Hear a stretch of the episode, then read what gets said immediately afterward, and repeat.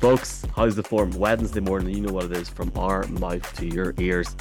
Scallon N F L, Pro Football Ireland. I'm going to bring in Mark Hogan first, because Mark went to the Stade de France on Saturday night and then went to the Bills game on Sunday. Mark, for a man that works in radio, tell us your voice, which is not going to go through A I tonight at all. It's going to be raw. Go for it.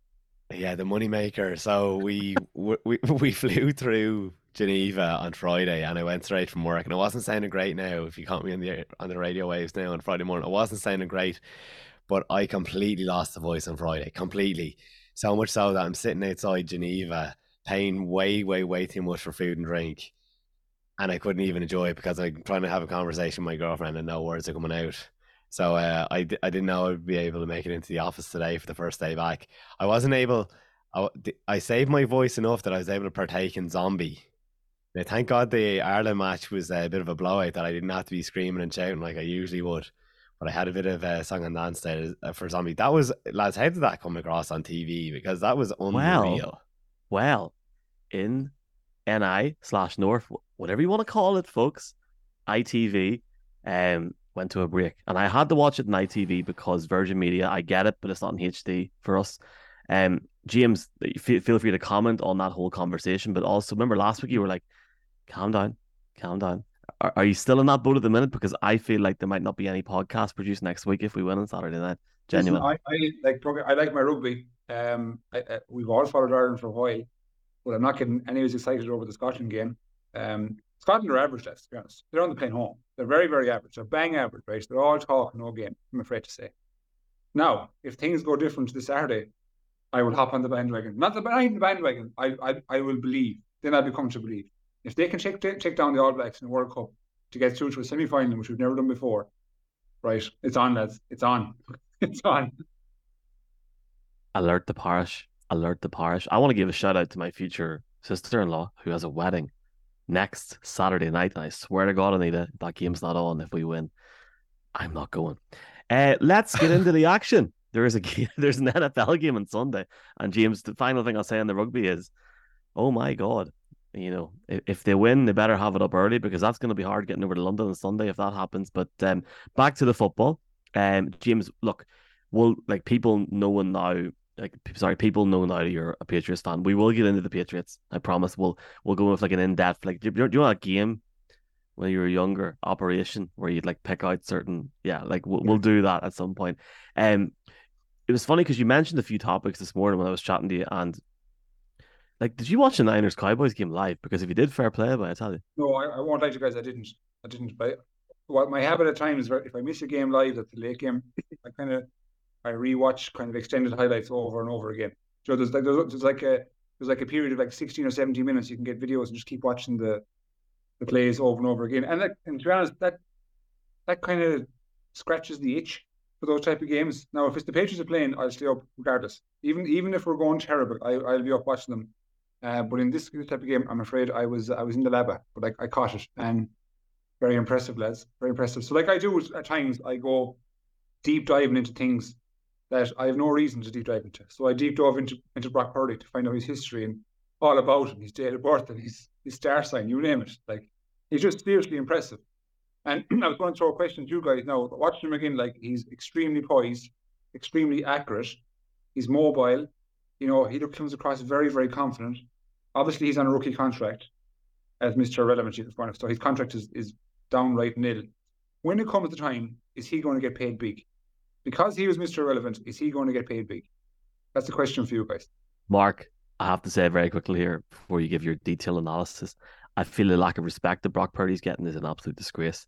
Like, for somebody to come out, and I, I'm not just saying this because James is on the podcast, there was an analyst in E S P N on Monday morning that said that you could insert Mac Jones into the Niners team and still be as fruitful. I, I, I don't believe that for a second. I think Purdy brings an extra edge to this team.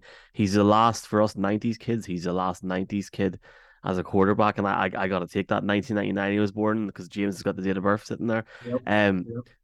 Do you think, like, I mean, Mark, he's going to get paid big time at some point, if he keeps doing what he's doing?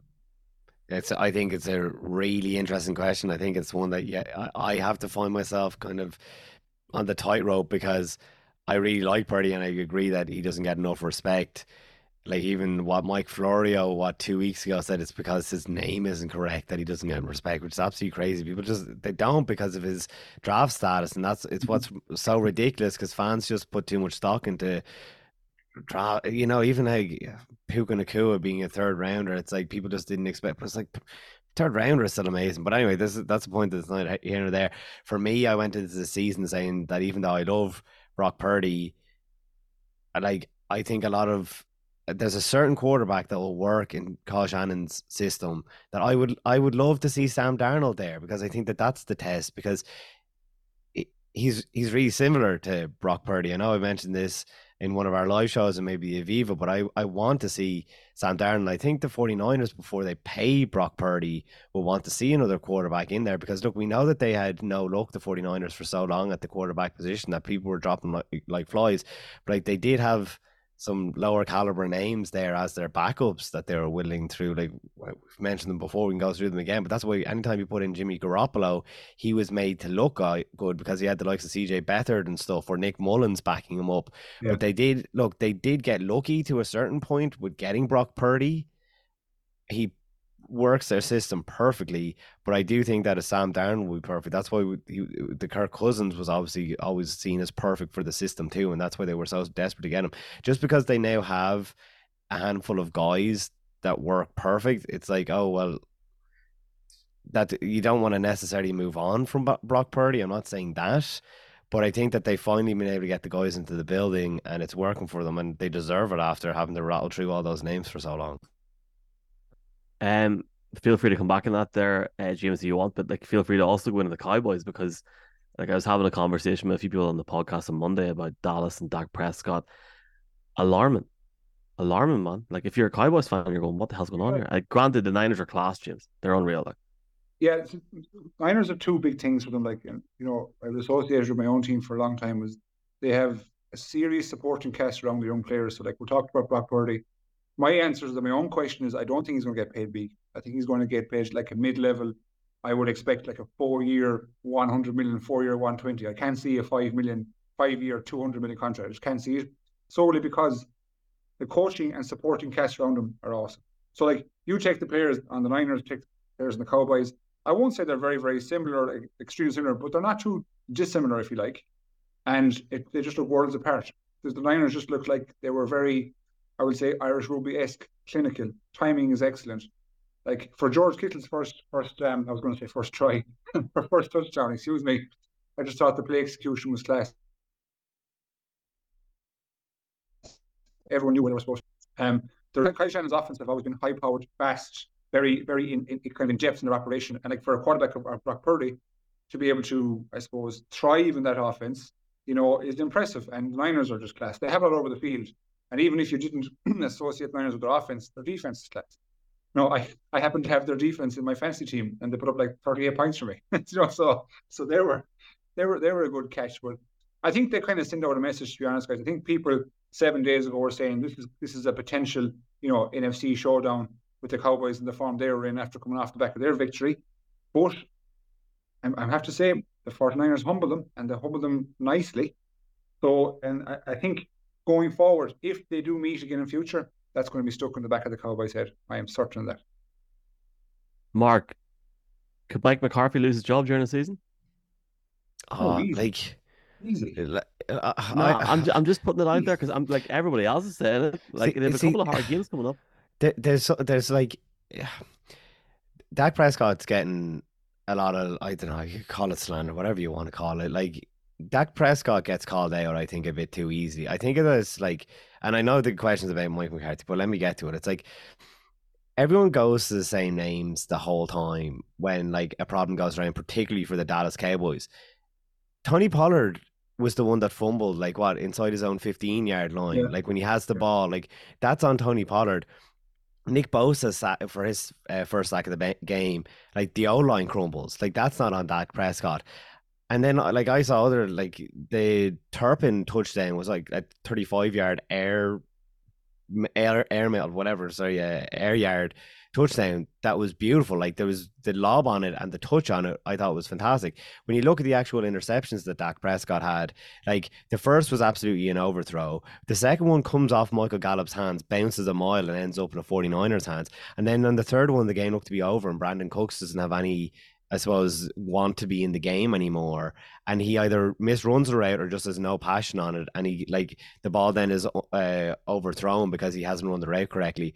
And I was like, when people start dumping on Mike McCarthy and Dak Prescott for losing that game, I was like, there was there was far more going on than just putting on those two guys. I was like, if you look at the defense, uh, like the, the the same thing is going on. Like, What what happened to the defense during the game? Like, Brandon Ayuk, there was a pass during the middle of the game that, or sorry, probably in the around the third quarter, that, like, he rips through the middle of the field and bounces off guys. Uh, George Kittle's three touchdowns, like, one was the Lions, the, the Lions had used it earlier on in the game, the trick play when it's, like, passed off three times. But otherwise, like, he was getting massive room. The same for the um uh, the Ushek touchdown. It's like they lined up the forty-niners as a run play. And then everyone was like, okay, great. It's a, oh, no, it's not a run play. Well, we better not go for use check then because he only runs the ball. And then he has Akers. He's like fifteen yards of space in the end zone. So it's like everything collapsed for the Cowboys that game the other day. And for everyone to come out then and say Dak Prescott and Mike McCarthy, don't get me wrong, those things could happen in other weeks. But this was a collapse on all levels by the Cowboys. What do you think, James? No, I, I do I do agree because, like, I suppose... I, I I find it hard to believe that McCarthy will get the sack. I, I just I just I can't see it. I know there's probably there's probably a willingness for, for people in Dallas to to try to replace him with their defensive coordinator, um, with Quinn. But like, I, I think it's unjust. If, if if I'm honest, I think it's because they've come up against, you know, a seriously good team, the Niners. They were seriously humbled. I think you'll tell more over the next couple of weeks. You know, if if, if this becomes a pattern, whereby, let's say, Dak's play levels off, the defense begins to level off, and they're not as, as strong a unit as we, we've grown them accustomed to be, then questions might might start getting asked. But I just don't see it just yet. I don't see, you know, the the I don't see a recipe for disaster just yet. You know, so I'm willing I'm willing to um, give them the benefit of the doubt. They're in a tough division, albeit with their with their rivals, but I still think they'll come out and qualify for playoffs. So I, so I, I will put my uh, put my hat on the table here and say that McCarthy keeps his job for this year. And the fortunate thing they've gone for them is the N F C is, like, literally down to the Eagles and forty-niners now. Exactly. Like, I think I think it's very difficult to, like, what the Lions will win their division. I think the Packers, obviously, after losing to the Raiders, like, forget about them getting it. They just didn't look like, you know, we thought that they could produce this year. It's like, I don't think that they are better than the Cowboys. I don't think they're better than the Seahawks and that. I think that it's, like, becoming obvious that, like, there's probably five quality teams in the N F C and the Cowboys have to be seen as one of them. And then it's going to be two other wildcard teams. Like, I I hope it's the, probably, if you look at wildcard, I hope You've it's the Rams, mapped out, but... the Rams, the Rams, Seahawks and Cowboys. If other teams get into the wildcard on those, it's like, give me a break. Like, that game's a write-off. Yeah, I mean, yeah. James, do, do you think Mark's got a spot on? Like, do you think we're, we're, do you think was he some surprise in the next few months? I, I hope we do. I, I want yeah, it to like, be less, like, obvious. That, that, like, at the start of the year, I would have held out some a small bit of hope for Washington. Like, we haven't seen them shake off this year. I'm like, well, not. You're, you're not to it, let's so I've ruled Commanders out, Giants, let's not just talk about them. So you're looking at Philly and Dallas and go, right, your division, both of you come out. Then you go to the West, you're going Niners, obviously. I just don't think the Seahawks have the quarterback strength and have the have the offensive strength this year. So they're not, like, obviously what they used to be, but they're not going to be a juggernaut that's going to take down legs of the Niners.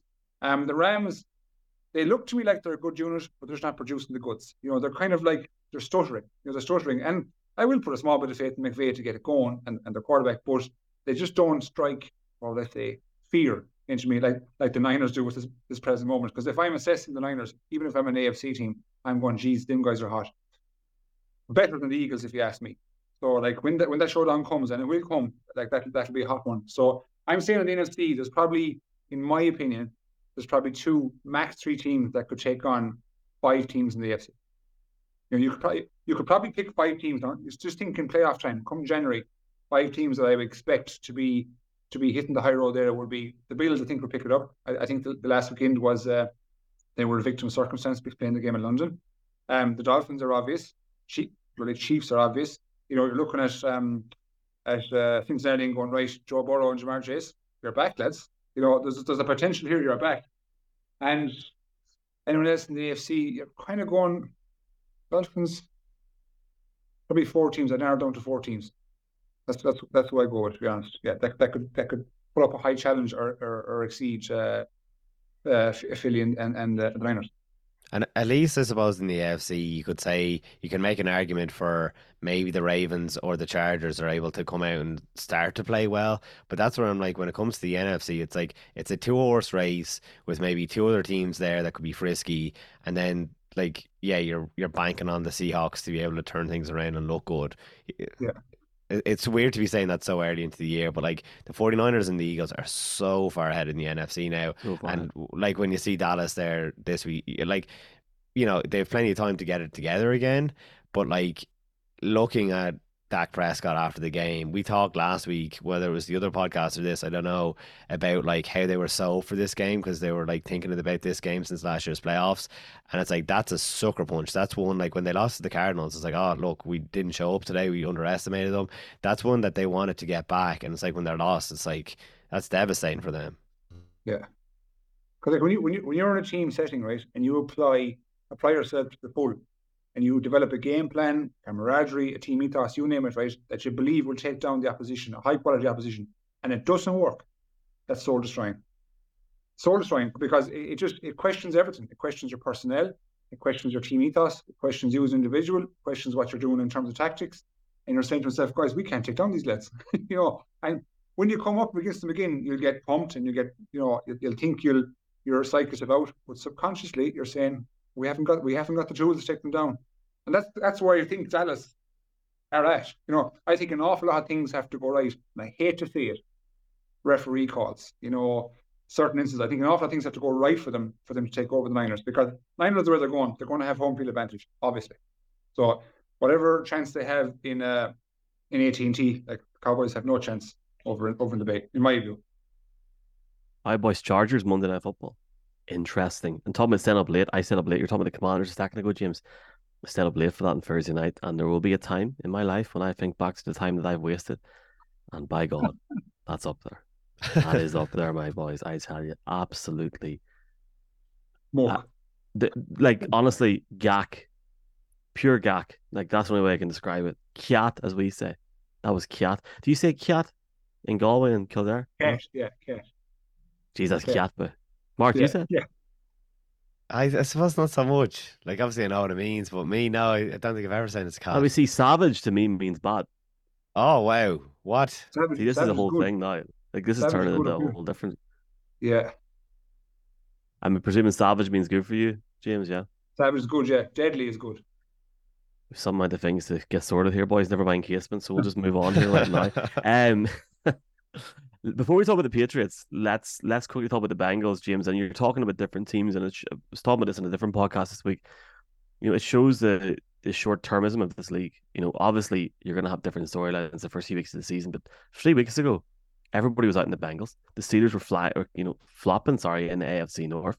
Now the Steelers are top of the A F C North. Joe Burrow has a, a great performance, or a well-improved performance, albeit from yeah. an interception against the Cardinals at the weekend. Are you back in on the Cincinnati train after watching them at the weekend? Well, I wasn't out, to be honest. Um, like I, I would obviously question some teams. That's why I, I didn't mention the, the Ravens or the Browns, even though they got off to good enough starts, you could say, um, at, at, in the A F C, because they just seem to have struggled with sustainability throughout the whole course of the year. Whereas with Cincinnati, and even when Joe Burrow came in the league in his first year, I know he did an awful injury, et cetera, but when he came back again, and he just kept on... I was supposed to surprising me and surprising me. And next thing they're in the A F C Championship. And then I gave them no hope against Kansas. And they beat Kansas, you know, and I'm going, geez, I'm a believer. And they repeat it again next year or the year after. Albeit they didn't get to the Super Bowl, but they're beaten by the eventual champions. So I'm like, I'm a believer. So I'm looking at Joe Burrow and go, right, you're elite. You've proven it. I believe in you. So even if you get to kind of a stuttering start, you're going to get your shit together. And I think, I'm not, not saying that they're back, but they seem to have just steered the ship back back on the right tra- track again. And like Jamar Chase, it's hard to believe he hadn't scored. He hadn't scored in the first four games of the year. And here we are, three touchdowns, breaks the Bengals record for uh, for reception. So top top class. And I, I I do think that, it, like I think a good thing for them was the fact that Pittsburgh beat the Ravens. You know, I think that that, that, that stopped the, the Ravens with their with uh, with the victories in uh, away from home. So that has a big part to play with too. The battles in their own division. If you come out of that division, you're not doing too bad at all. And I just think they're, that the, the trajectory will start to go up now. Like, it was probably a slow burn at the start, but I do think they'll begin to rise and rise at a more rapid pace. Um, that that uh, we've grown accustomed to. So yeah, I'm on the train. I'm not driving it, but I'm on it. You too. Yeah, I think it's... Don't talk about Juju, okay? There you go. I, you know, I, I thought it was really interesting with the Bengals because, look, they're playing my Cardinals. And I again, I think that the scoreline didn't reflect how good of a game it was. But I think there was a lot of, there was more positives. There was a lot of positives as a Cardinals fan. But I suppose when you're looking at a serious team, like the Bengals needed to show these saplings come through because they can actually turn it around. And we have the belief that they can turn it around. Joe Burrow comes out ten for ten, looking absolutely phenomenal. He, for the first touchdown to Jamar Chase, it's like pressure comes his way and he kind of, he looks off to the right and he's like, no, the play's not working. And he just like, what, one hundred eighty degrees or kind of two hundred seventy degrees, turns and throws the ball and he knows, he just knows Jamar Chase is waiting for the ball there. I was like, geez, I haven't seen that from all year. And he didn't look sore at all. But then, if you haven't seen the game, it actually looked a bit kind of um, that things weren't going in the right direction because then he goes one for five in his next, whatever, it must have been across two drives because he got sacked a couple of times. And the sacks were like, like actually one of them he almost gets out of. And it's kind of funny. He spins out of a first move. Then he kind of like half hurdles over a diving defender. And then eventually like the third wave takes him down. And yeah, he, he got hit on three straight drives and then they got uh, stopped in the end zone. There was, or sorry, on fourth down. And you're kind of thinking, oh, they're not able to get themselves out of this hole. But then after one of the sacks, he throws like a fifty-five yard wow. to Jamar Chase. Yeah. And you're like, whoa, he stayed composed. Like, this is what they're missing. Like, he's getting hit. He should be hurt. He should be sore at least. Mm-hmm. But he's still able to keep going. And I was like, that's that's the difference. And like you're saying, James, he set the record. What did he end up with, Jamar Chase? fourteen or fifteen catches? It was, and it's like... fourteen, yeah. For one, fourteen, yeah. one eighty-nine, was it? Something like that. A massive... And it's like they were back on the same page. Now, it helps. T. Higgins wasn't in the game, I don't think, but Tyler Boyd also mm-hmm. had a couple yeah. of plays that... um, and the defense started to come up good as well, actually, I have to say. They had a strip sack and they had an interception, like, deep in Cardinals territory. Uh, Josh Dobbs was thrown out of the end zone, so I think they picked him off at, like, the ten-yard line. So the defense was there, too, which is obviously really important because that, you know, really helped them in the, in the playoffs last year. But, yeah, there was plenty of signs. Like, literally the signs that we were talking about for four weeks through the in the N F L that we need to see this from Joe Burrow. He delivered it on, on the weekend. It's like you have to take massive positives from that, especially as that uh, division has beat itself up like we said it would. Yeah. James, it's time. We we have to talk about it.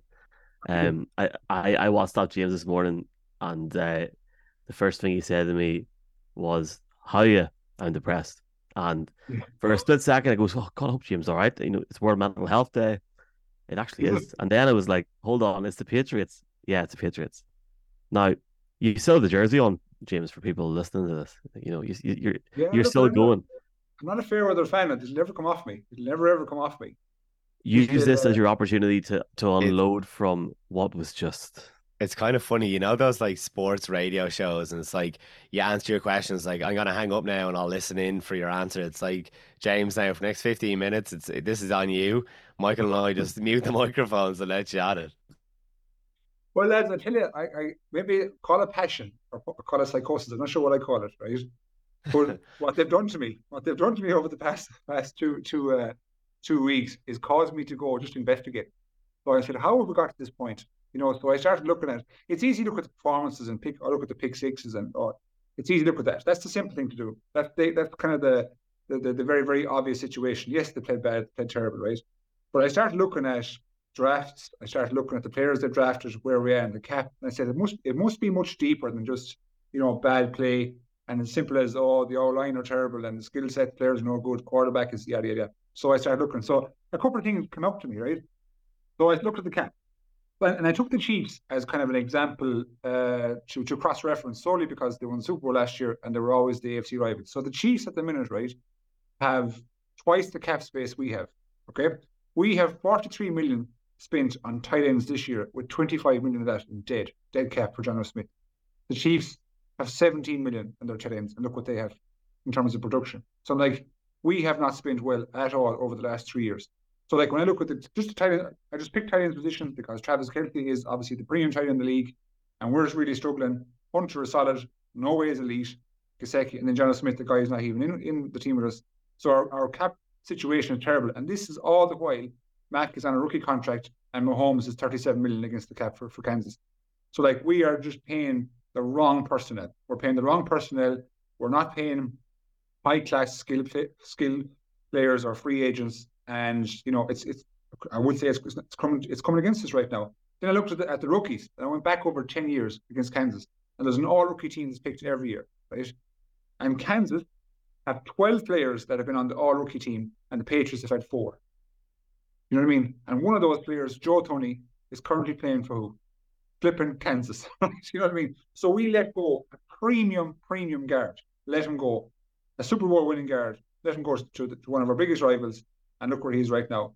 So when I when I spoke with you a couple of weeks ago, guys, I had no question over Bill Belichick, the coach, but I had big questions over Bill, Bill, Belichick, Bill Belichick, the G M. And so when I started diving into it, I'm going, yeah, the proof is in the pudding there. Like, we've just made some awful personnel decisions, whether that's his support and cast around them, which I don't think it is. Uh, and we've made some terrible personnel decisions on the players, and it's going to happen now. So I hate to say it, we're at the level of mediocrity, heading even down the way. We're heading south. We're, we're, we're in, in an area that I would have associated with, you know, the Jets and the Browns for years. You know what I mean? So now, now we're lacking relevance. So I know it's a bit of a rant, but and it's easy to pick out the game. We scored three points in, in two games. It's the combined score, seventy-two to three. We've been in the red zone not since our second quarter of our third game.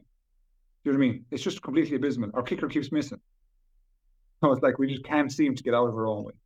You know, and it's like, oh, Juju and Douglas didn't finish the game. So now where do we go from here?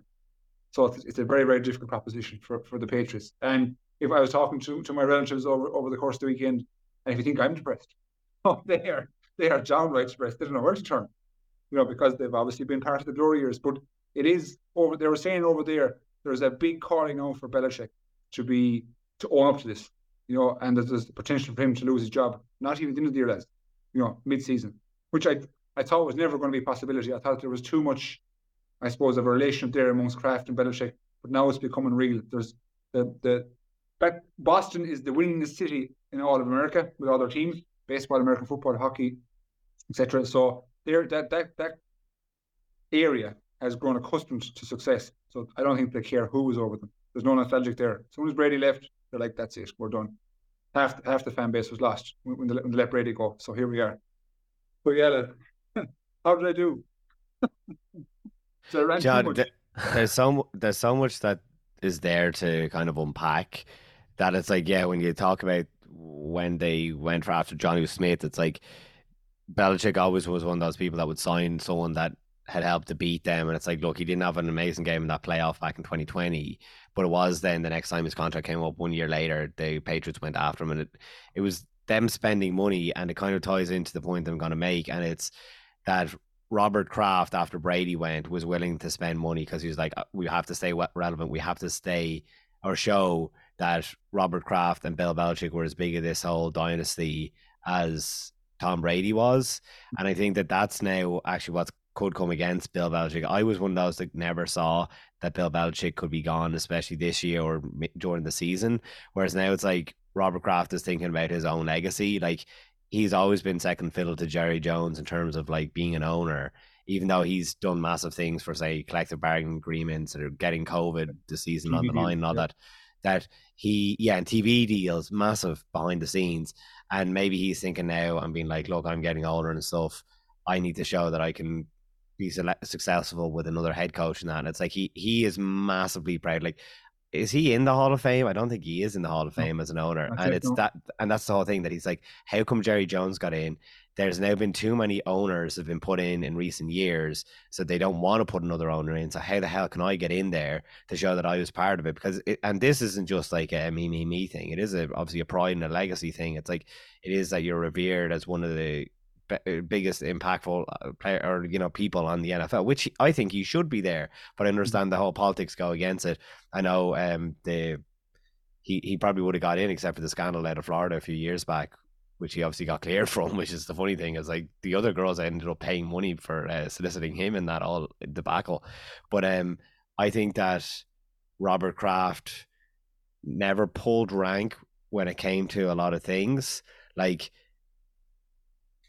early on with like Bledsoe and stuff, he never pulled rank. And I think that that might come back now that he, he is willing to do it, because he's been and seen and learned so much that like the loyalty, I think he might look after himself here and say, yeah, we'll go after someone else. And like, this is my thinking. I haven't stopped thinking about this in the last week, because I've just completely one eighty'd, because I personally can't see a life beyond Bill Belichick for the New England Patriots. But like all the problems that you're talking about there, James, are new to you, and they're what comes with having a new uh, coach and having to move on from a quarterback. And it's like, the Patriots are going through the teething problems anyway. So why not just go in on the rebuild and do it differently? Like, are you saying kind of semi-tank a bit?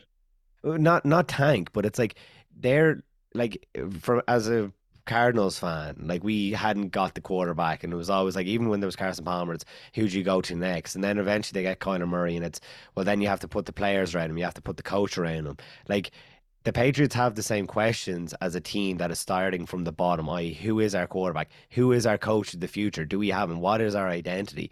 The Patriots don't have any of that. Like, it, it's kind of funny, because we know that a lot of the player, sorry, a lot of the talent behind the scenes in the front office has moved away like over the years, and maybe it hasn't worked out or whatever. But like a name like Monty Austinford is doing it with the Cardinals now, and he was one that the Patriots wanted to keep around, but then they kind of pissed them off. And he wouldn't renew his contract because they wouldn't allow him to um to go for other jobs, other teams, when they're able to prevent it.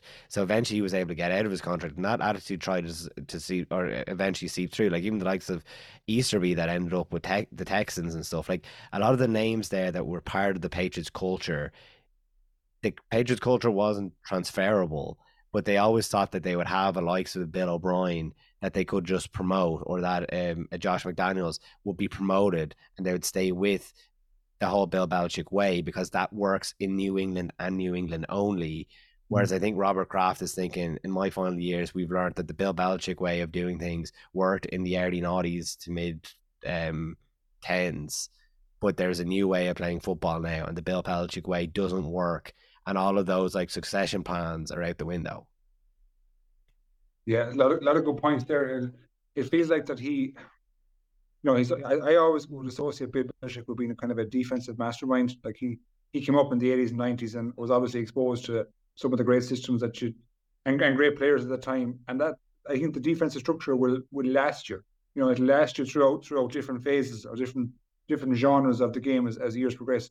But the offensive side of the ball has completely changed. I think in the last ten years, the landscape of which teams develop their offense is way different. Like, I think, I honestly think gone is the day now where you've got the static quarterback just to rip the ball. That, that doesn't happen anymore. I think defensive lines are too powerful. I think they get to the quarterback way too fast. I think the corners and safeties are so fast that, and that they, they can they, they can switch into cover and man so fast, like that quarterbacks have to be mobile with it. So I'm like, Belichick, I feel like is is, is struggling to trying to develop up new ideas, and so he's trying to bring in personnel around him to, to maybe prop up his own faults. Now, this is me talking as an Irishman about Bill Belichick, but you know where I'm coming from. That's why Bill O'Brien came back. I think it's, it's obvious he made an awful error last year with Joe Judge and Matt Patricia trying to give them the offensive plays, especially with, with a year two quarterback. Then he brought, brings back Bill O'Brien, someone who's trusted from Alabama. But I think the situation is Bill O'Brien just can't do an awful lot because the pieces aren't there to, to, to help the team thrive. And all of that, I have to say, comes back to Belichick, comes back to him for the decisions he's made, not just this year, but over the last, of, I suppose, three years, four years in, in, in the era post-Brady. So all that points to, if there's any other coach in any other organization, he's having a chat with the owner as we speak right now, and they're relieving him of his duties. And that's, James, that's reality. Do you know what, what I find so interesting? And I hope this is me being tuned into the N F L enough and I don't have to go off the likes of E S P N or N F L media to be able to make this point, because I think there's something glaringly obvious that people aren't talking about. It's been completely forgotten about that last year Mac Jones got in trouble for going, quote unquote, outside the organization for help. And he went to Bill O'Brien asking for tips. Yeah. Mac Jones is, when you're talking about Bill Belichick being to blame here, you know, that it rests on his shoulders. Mac Jones is Bill Belichick's cho- choice at quarterback. He wasn't happy that his quarterback looked elsewhere, but he he learned from that incident and said, well, if the quarterback thinks that Bill O'Brien is the best person for him, I need this quarterback to work out because I want to be correct with the quarterback. I want to show that I've drafted this quarterback and that he was perfect. So he went down and got Bill O'Brien. So it's like, that's another decision that was made to make Belichick look good himself. Like, he's so particular with his personnel that he went off and got Bill O'Brien. So I think that it's like, I, I think you're making a point there that I, I'm looking at from a different point of view, but I think it's the same thing, that it's like Bill Belichick is now doing things to kind of tide himself over. Like, even when they went out and got J C Jackson, he's like, well, he used to work in my system. He knows, and he will be coached up to the way that I do things, because Bill Belichick is very tough on the players. And it's like, you can't be tough if you have nothing to show for it. Like, you know, he's not giving them any congratulations. He's not giving them any like flowers. Mm-hmm. And that worked when you have the likes of Tom Brady winning your games. And then it's like, you're able to be held to a higher standard. But right now the head coach isn't, like, it doesn't, it's, it's for nothing. All of this effort is for nothing. And it's like, Bill Belichick's way no longer works. It's the system as well. Like, they're, they were they're, they were twenty-fourth last year overall, they're thirty-second this year. And Bill O'Brien, as the O C, was working with guys. The last time he was there, Tom Brady, Gronk, Hernandez, Walker, Edelman, Randy Moss. I mean, you can't polish a turd, James. I mean, like, the talent that he's that they're working with now is not good enough. And that, that goes down to what you said, is that, and Mark said as well, about the about the decisions of G M. Like, I, I'd love to know, just not just on what Mark said, but, you know, I think one of the biggest negatives is not just on the offense side of the ball. I'm gutted as a general lover of the game not to see more of Christian Gonzalez this side of this year. Yeah. You know? Yeah, like he, he was on, I, I I think he was on our trajectory, not for Defensive Rookie of the Year, I think, and also even an all blow, the way he was playing. Like, he was playing, he was shooting the lights out. And like, I think we're very quick to forget who he faced, you know, in his first three three games. You know, he faced, he faced arguably three of the top wide receivers in the league, in my opinion, you know, if not four. So, like, he, he was a stud, and you've lost him. You lost Marcus Jones. You lost Jonathan Jones. You lost Judon. It's like, it just seems to get worse, you know. And it's on both sides of the ball. Sometimes one side of the ball can cover the other. But what's happening right now is we go three and out, defense on the ball, or back in. Then they're, then they're, you know, they're, they're doing what they can to, to stifle opposition offense. Then our, our offense comes back in, three and out, kind of game. Like, we we got one one third down execution out of fourteen last Sunday. That is crazy. One third down execution out of fourteen. Sorry, I know I'm saying it low because it's just, it's hard to believe it. And just to, on your point as well, Mark, about Belichick, and I, I I understand the whole Bill O'Brien situation, but like, he has to probably sit back at some stage. I presume he does. I don't think he's that kind of high in himself, whereby he got all the personnel himself. Well, I certainly think he did that. He's the one that went out and got Juju over Myers. Not to say Myers is going to be a game changer, right? He went and got Gazeki. He went and got Hunter. You know, like, we knew the offensive line was the problem over the last two seasons. And we still didn't, I would say we upgraded to a degree, but we didn't upgrade it to a high degree, in my opinion. Like, Trent Brown seems to have just shut off that. Like, the average time Mac was got to on Sunday was one point eight seconds. That's, Tom Brady used to get the ball out on average at two point five seconds when he was slinging it. And now Mac is at Mac is at one point eight. They got him at one point three six seconds when Cam Jordan sacked him in the second half. Like, that's that's way too fast. You know what I mean? The ball isn't even snapped at. So I, I, I feel sorry for Mac. I do. Like, and it's a bit, I put him in nearly kind of halfway in the Daniel Jones bracket.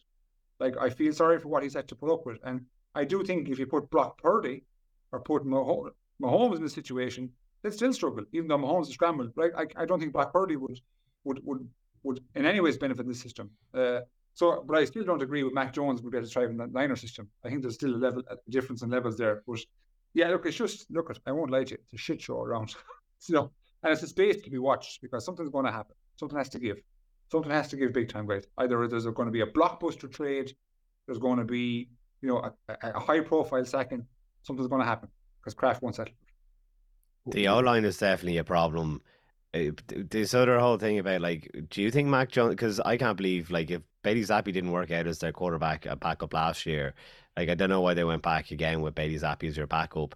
Do you, from what, what you're saying there, you don't agree that Mac Jones should be benched, even though it looks like it could happen in the next couple of weeks. Well, you, you play the cards you're dealt, and unfortunately, Mac Jones is what we have. Like, Mac Jones's uh, completion percentage, like, up in general, was like a sixty-four percent up to the, the last couple of weeks. Like, Billy Zappi over his whole career is at forty-four percent. So, like, he's not the answer either. And, like, sometimes I have it happen to myself, and I go, when we draft a quarterback, right, let's have it, let's give this guy a real chance. But then they just don't have it. You know, they just they just don't have it. And that that's that's unfortunate. Um, I would have been a critic when we let Jimmy G go, when we get we get when we let Jacoby Brissett go. But ultimately, they've proven that they haven't been high-level quarterbacks either. So it's an extremely, extremely high difficulty position to play. And I understand that we we, we get kind of, we're guilty of comparing them to the you know, the Mahomes, the Herberts these days. But in my opinion, there's only probably there's four elite quarterbacks, in, in elite, elite quarterbacks in the N F L, probably six or seven very, very good. And unfortunately, Mac Jones is on the is on the, the lesser tier. Like, he's probably... Is he even in the top twenty-five? If you put him into a different scheme, is he in the top twenty-five? Unlikely. Probably not. Last year, when last year in what E S P N's like Q B metric or whatever, he came out at twenty-eighth. You know, they obviously have their different ways of doing things. I'd yeah. love to see Jimmy Garoppolo. Like, that was always the success. That will always be the what if for me. What if they had kept him, and you know they, you know, because that was the whole thing. There was too many pieces. They got they got pulled too thin. I think in the end, that's that will be. The what would be written on the gravestone of the on the dynasty of the New England Patriots. They just got pulled too thin. It was that everyone wanted the behind the scenes people or the players, and that, like I I just would love to see what could have happened if they kept Jimmy Garoppolo, which are that's why he went, because he looked so yeah. good when they were they were able to plug him in for that um few weeks that Brady was gone. Alternate universe, alternate universe. Um, James, we have um. So I'm in Barcelona last week of the month, and Mark, I haven't told Mark yet, but Mark's going to have to host this podcast that week because my wife will kill me if I start hosting the podcast. I'll try. Lovely. I'll try. But there's no way we get, like, as it stands, the way the Patriots are going, the way a lot of teams are going, it's going to be hard recording the thirty-first of October, the trade deadline day. I tell you that. We're going to have to wait to just after the, like, imagine the deadline closes at nine o'clock, Mark, and we get James' immediate thoughts. What do you mean the trade of the way this person? This person? It could be, it could be a complete rebuild, but time will, time will tell. Um, James, good crack this week. Good crack. Hopefully, we're talking to you yes, post post rugby, post pints, post London. We'll, we'll see. We'll see. Uh, next oh, week. I'll be there. I'll be there. Avec, Avec Bell's on, man. Avec Bell's on. We are um obviously got a London game up this week, folks. Uh, we'll be there on Sunday. Do feel free to follow us, N F L Ireland. Follow James. We'll drop his socials in the comments. And uh, James's Patriots are in Germany in thirty-two days time, so looking forward to that game, even if it is the Patriots against the Colts at the minute. The tickets might get that low, James. You might have to fly over at this point. We'll see the crack. Well, I won't be in a panic. uh, yeah, I, now, do you know what, do you know, I, before we find, I would love oh. to actually, that was something that I wanted to ask, because I'm going over and we've no idea how it's going. Would this impact how the Patriots are playing? Like, you're such a passionate fan, and they're kind of within touching distance. I've been paying attention to the prices of that game. Would this change that you don't? I know you've seen them before and stuff like that. It'll be over. Would you? Would it put you off? I'm just wondering about, like, the most passionate of fans. I know, like, the the fair weather fans have already disappeared. But as in terms of that, would you still be there? I would, yeah, yeah. Wouldn't bother me. Yeah, yeah, yeah. yeah. Like, I, I don't like. Like, let's just say some people I know, like, they they they'll they'll hop on, you know, the bandwagon of the Tom Brady area, and now they're Buccaneers fans. And now they don't know who to support. You know what I mean? So they they they, they go where the where the suffet goes, or where the, the, the profile goes. But no, I'm a Patriots man, I'm afraid. we think think of things like a marriage, lads, for better or for worse. And this is where we're at right now. We're at the worst. I can't wait for the press conference in Germany when he's asking Bill Belichick, "What the F happened there, Billy? What happened there, boy?" And they're like, "Who's asking this?" Uh, no, here, bring it on. Bring it on. Lads, thanks a million, James. Give me, give me a rocket, and uh, chat next week. See you guys.